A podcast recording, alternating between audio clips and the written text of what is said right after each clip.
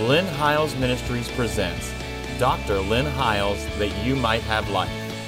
And here's your host, Dr. Lynn Hiles.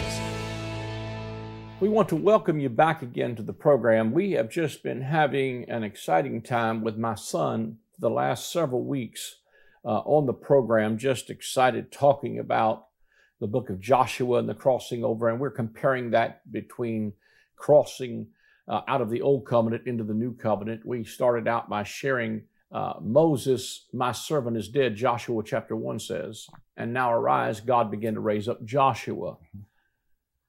It is a powerful picture of moving from law to grace. Moses, my servant, old covenant. Joshua is the Hebrew name uh, equivalent, Hebrew equivalent of Yeshua, which is the name of Jesus. So Moses brought him out with a rod. Jesus is bringing us in with a mercy seat. And uh, these have been powerful discussions. Let me just say quickly if you've missed any of them, you can go back and watch them on our YouTube channel. Uh, and they are archived there so that you can watch them on demand. Also, they are available as a podcast or an RSS feed for your Android device. The easiest way to find that channel is to go and uh, on the website right here at lynnhiles.com, and there's a link in the upper right hand corner to take you directly to that. But we were talking about how uh, that 40 year uh, wilderness journey coming out of Egypt was like coming out of law and legalism. Mm-hmm. And then for 40 years coming into the promised land, mm-hmm. which in Hebrews 4, again, is rest in the finished work of Jesus Christ. It's good to have you on the program again, Jeremy.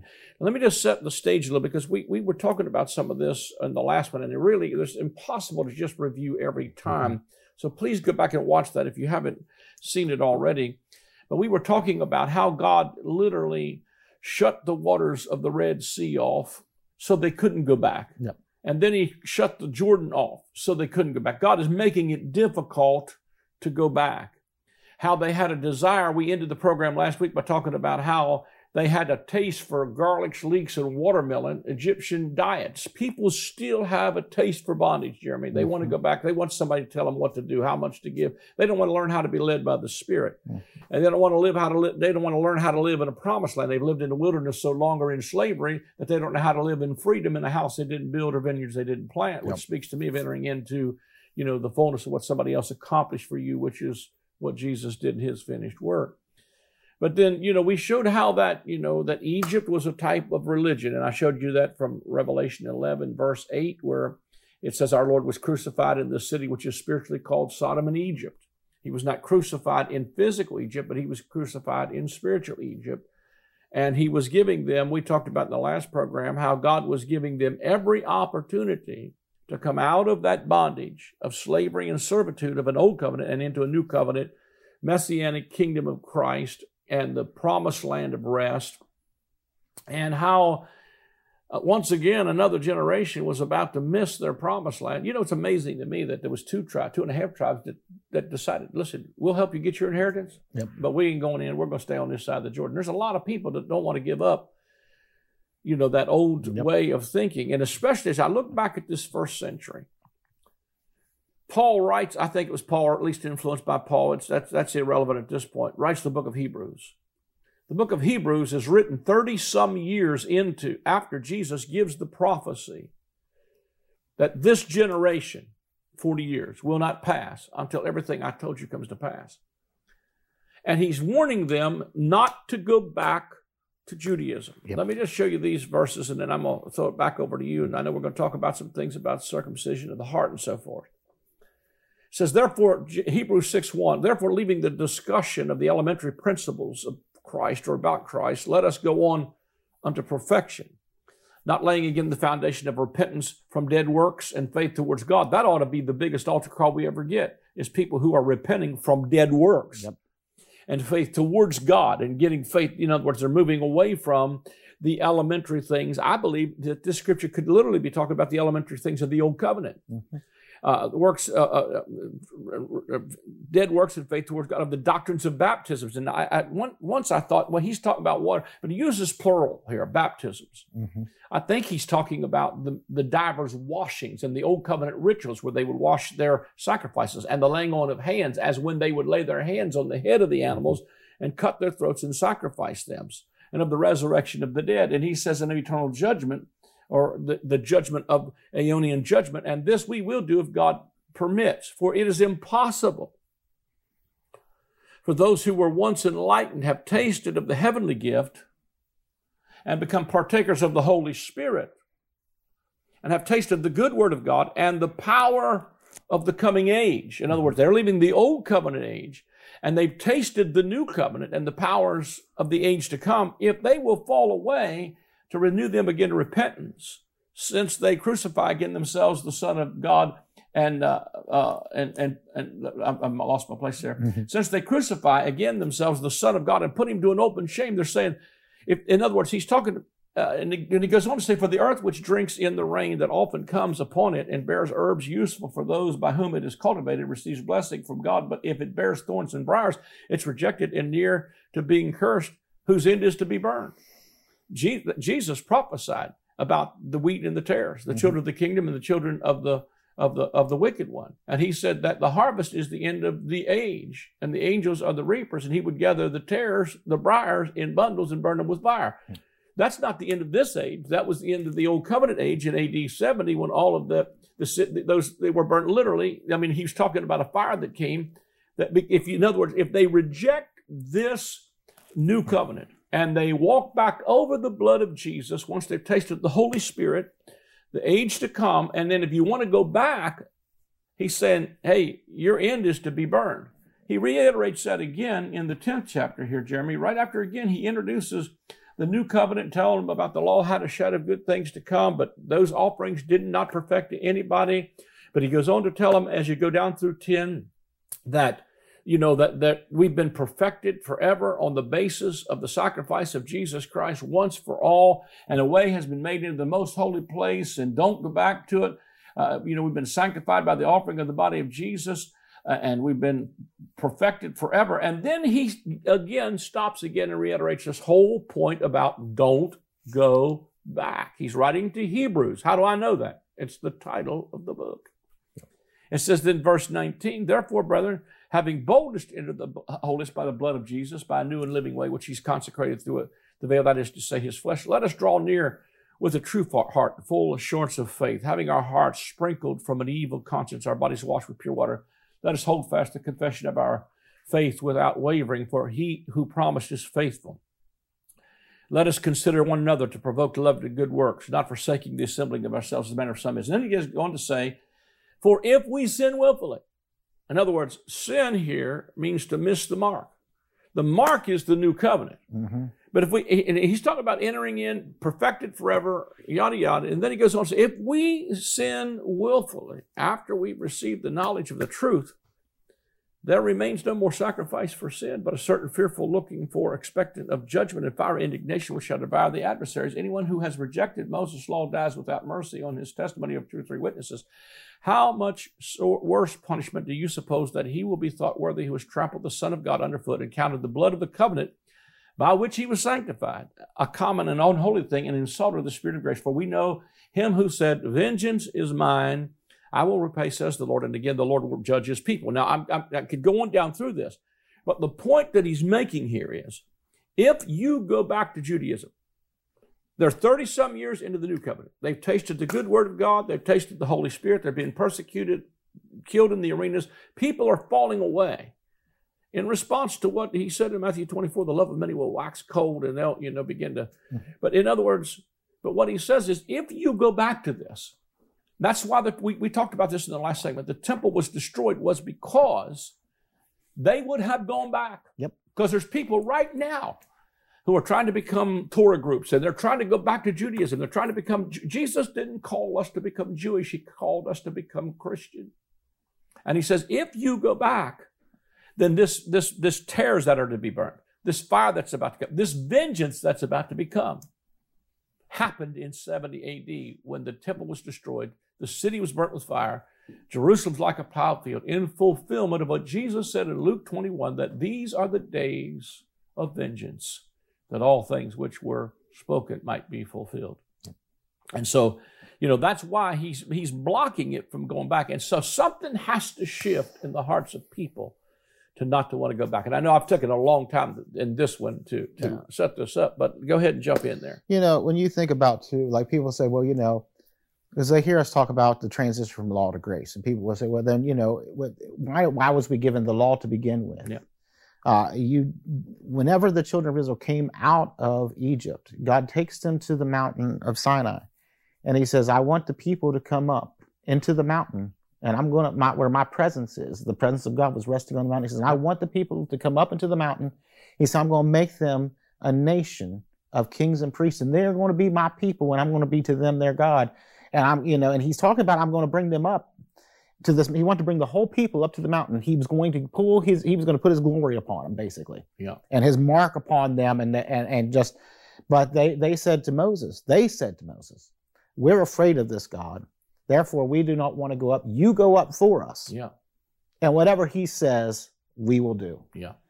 And so, because they refused to go up into that mountain, God would be able to put His His Spirit upon them on that mountain. They re, Moses went up by himself and received the law. Yep. Uh, know, and so Moses brings the law down, and before he gets down off the mountain with the law, the words that they said, whatever he says, we'll do.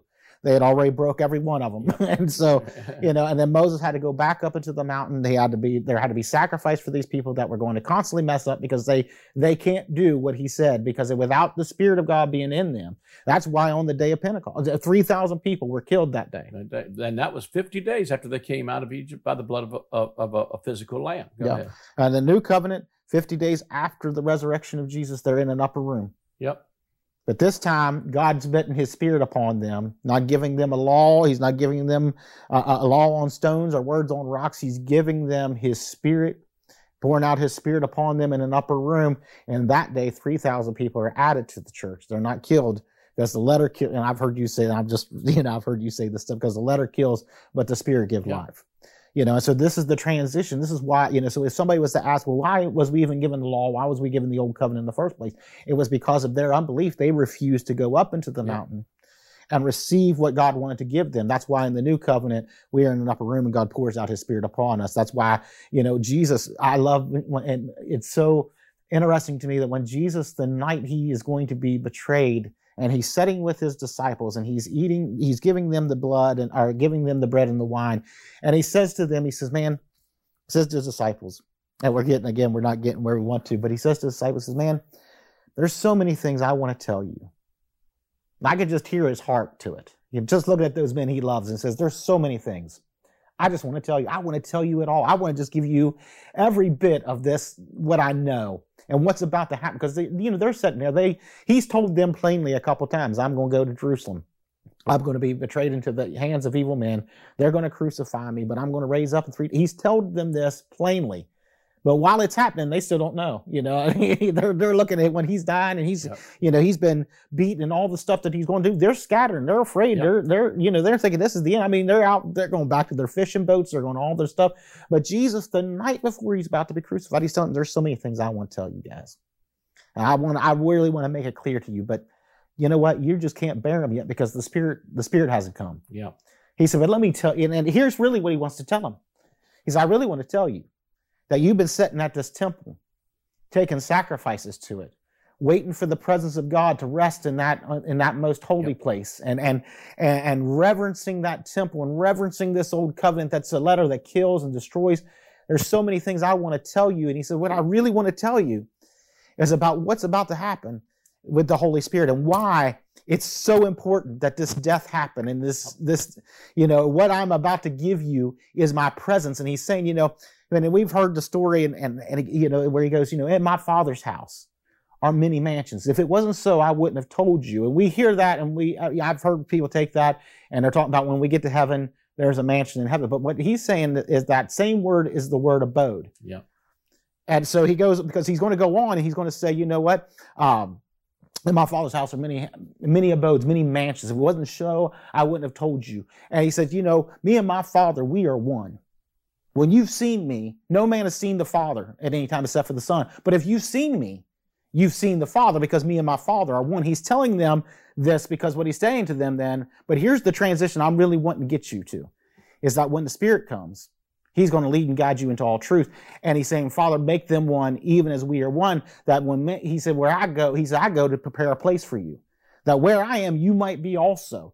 And that he's saying that me and my father, then he'll say this, me and my father, we're going to come and we're going to take up our abode, our mansion in you. So the whole thing that he's telling like it's, it's, he goes through several chapters of John and we don't realize it's all one conversation. Yeah, yeah. But he and it's so exciting because it's just I could just hear his heart saying, "Man, there's so many things I want to tell you guys."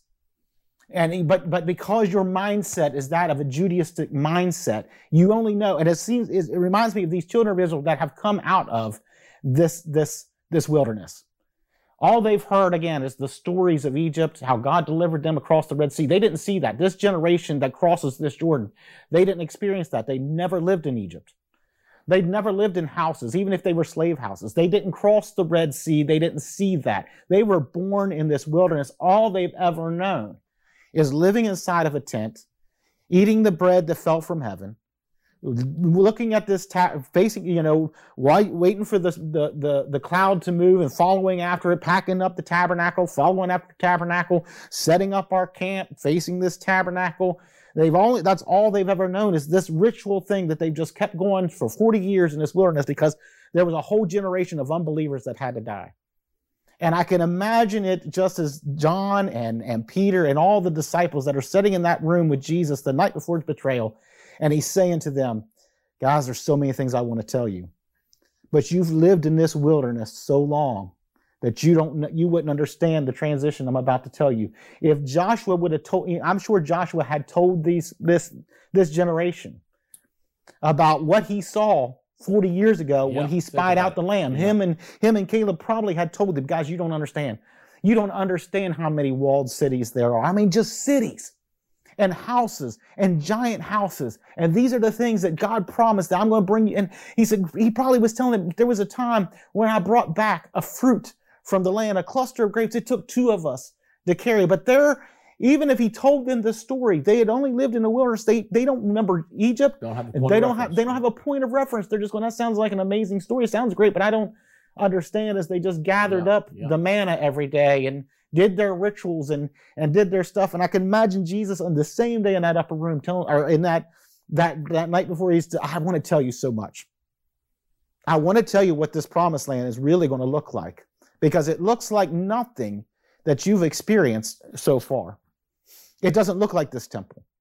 It doesn't look like your rituals. It doesn't look like taking your lamb up to Passover. It doesn't look like just even sitting here and, and eating our Passover and, and drinking our wine and preparing for the, the next feast we got to go through and the next feast and the next feast. And then we'll start over again the next year and do the same things ritualistically in remembrance of what was in Egypt and in hopes of what's to come.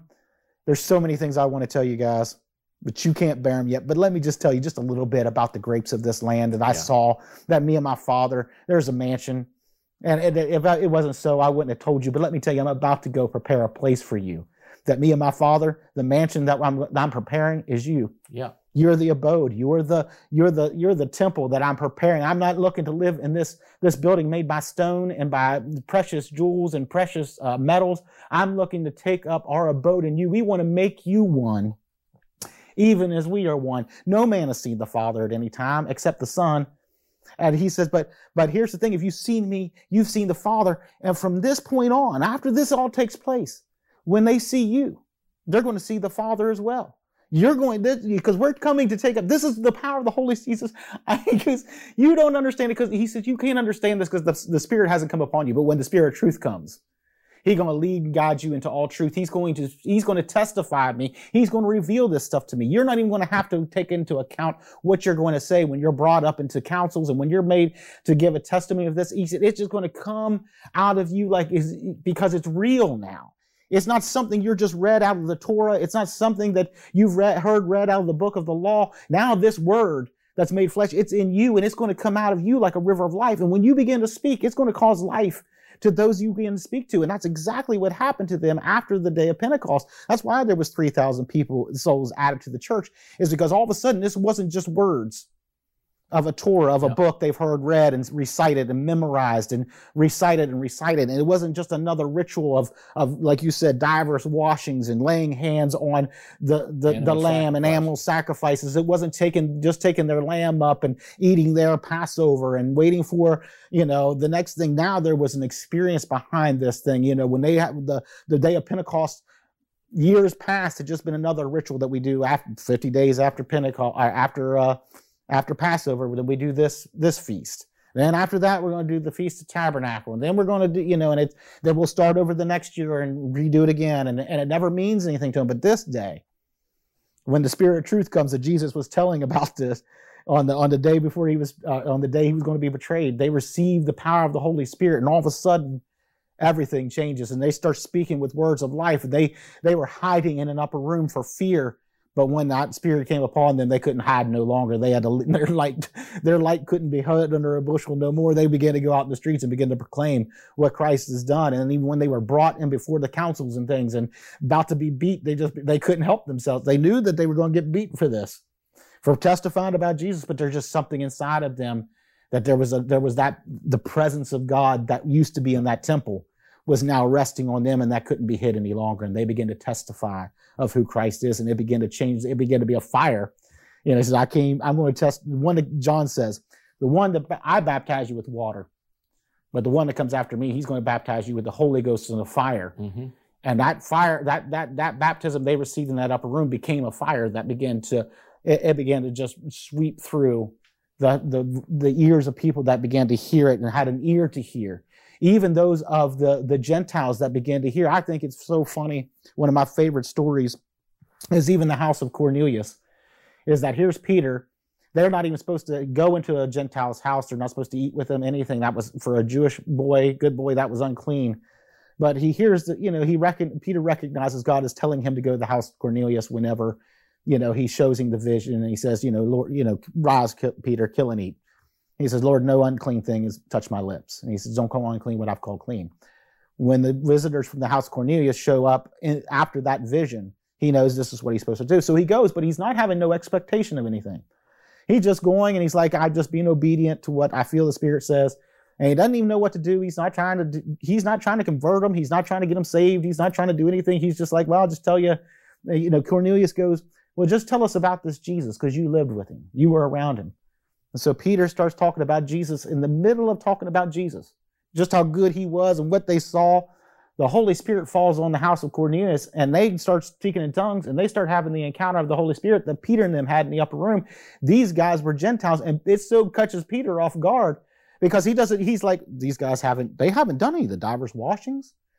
They haven't even been baptized, you know, with water like we were. They weren't, you know, they've never been to the temple. It's unholy for them to even step foot into the temple. They can't do Yeah. it. And yet here they are, I'm teaching Jesus, and they get the Holy Spirit. Then he has to go back and he has to explain that to the rest of the gang. That's like, what do you mean they got the Holy Spirit? Well, did you baptize them?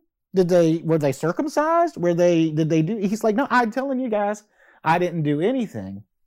But start talking about Jesus. And he said the Holy God came and took up his abode. And you know, when you talk about the Holy Spirit, we've dumbed that down to speaking in tongues and, and the power that we had. But what literally what was befuddling to them and what had really caught them off guard is that God had just taken up his abode inside of a Gentile that they deemed unholy. Yep. But God saw, he, that's why when you read scriptures, it says, There's therefore now no condemnation for those that are in Christ Jesus. That word condemnation is a building term. If a building is condemned, it means unfit to live in. If it's if there's no condemnation to it, that means it's fit to live in. That's why in Christ he, he comes and lives inside of us because there's no condemnation. You're not condemned. You're not a condemned building. You're not something unfit to live in. The Holy Spirit, God, has come to take up His abode inside of you and take up residence there and live in you, so that when you see, no man has seen the Father at any time except for the Son. But if you've seen those that have been filled with the Holy Spirit, you've seen the Father because you and the Father they're one. Christ has come and taken up his abode and lived inside. That's why we are, Paul would say, I was crucified with him. I died with him. I was buried with him in baptism, but I'm also quickened. I'm made alive. I'm raised and I'm seated with him in heavenly places. The heavenly places are not some place afar off up here someday when we die. The heavenly places are where the abode of God is, where his exactly. presence is. So if he's taken up his abode inside of you, the reason why you're seated with him in heavenly places is because he's seated right here inside of you. Know you not, you are the temple of the Holy Ghost. That's the when Jesus, so when Jesus is sitting there, that nice man of guys, there's so many things I want to tell you, but you couldn't bear them yet but I can't. But when this happens and the Holy Spirit comes, man, you're going to, he's going to testify and you're going to understand what really took place. And that's why when Pete, when the when the presence of God fell on the house of Cornelius, it was so befuddling and so uh, just caught them off guard because they're like, these are Gentiles. These are people we would have considered unclean, unworthy, unfit. But God just took up his abode inside of them and something has changed. I now I can see the presence of God inside of them, and I just I could just hear Jesus just laughing and going, "Your boy Peter, you have no idea what I'm about to do." Yeah. You know, there's so many things I want to tell you, but you wouldn't bear them yet. But yeah. when He, the Spirit of Truth, comes, He gonna lead and guide you. That temple there is not your point of reference. I'm about to lead, and He's taking these children into a promised land that they have no point of reference for, and bringing them into a place that's flowing with milk and honey. That's powerful stuff, man. And you know, think about it's fulfilling what God said to Abraham. In you will all the nations of the earth be blessed. Yeah. So here's the inclusion of the Gentiles, which was the mystery that was hid for ages, which was Christ in among even the Gentiles. And it was also the fulfillment of what he said that the vineyard, where you talked about earlier in one of the programs, the vineyard be taken from them and given to a nation producing the fruit. That includes both Jew and Gentile, yeah. but it includes it in Christ. And it brings it all the way back around in a circle. You know, I did a teaching back some time ago that when we talk about why the law came on the scene, the scripture says in Galatians 3, the law was added because of a transgression. I believe that transgression was not just Adam's transgression, but I believe it was the transgression that took place at the foot of Mount Sinai when God wanted to make a nation of priests out of all of them, call them all up the mountain and give yep. them a relationship with God. And they forfeited a personal relationship with God for a mediator system, and then God gave them rules because if you don't have a relationship, you got to have rules. Yep.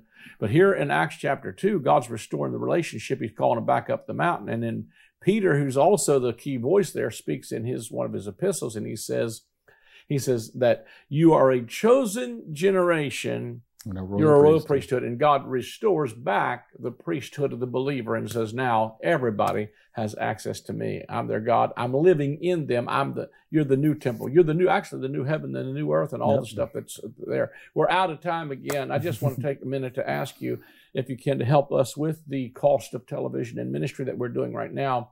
Our, our, our time traveling has been limited, so we do need your help to be able to uh, take the gospel around the world. If you'd like to give, you can scan that code that's on the screen with your phone, and it will give you direct link of how to give. Or you can go to lynnhiles.com, and there's a place where you can give via credit card PayPal, or uh, you can do it that way. You could also call the number on the screen and someone will take your call. If you don't get an answer, leave a message, we'll call you back.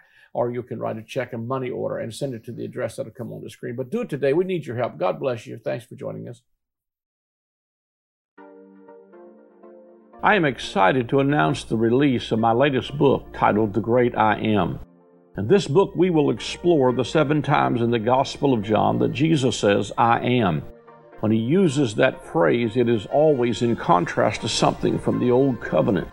For instance, they thought Moses and the law was the door into the sheepfold, but Jesus said to them, I am the door.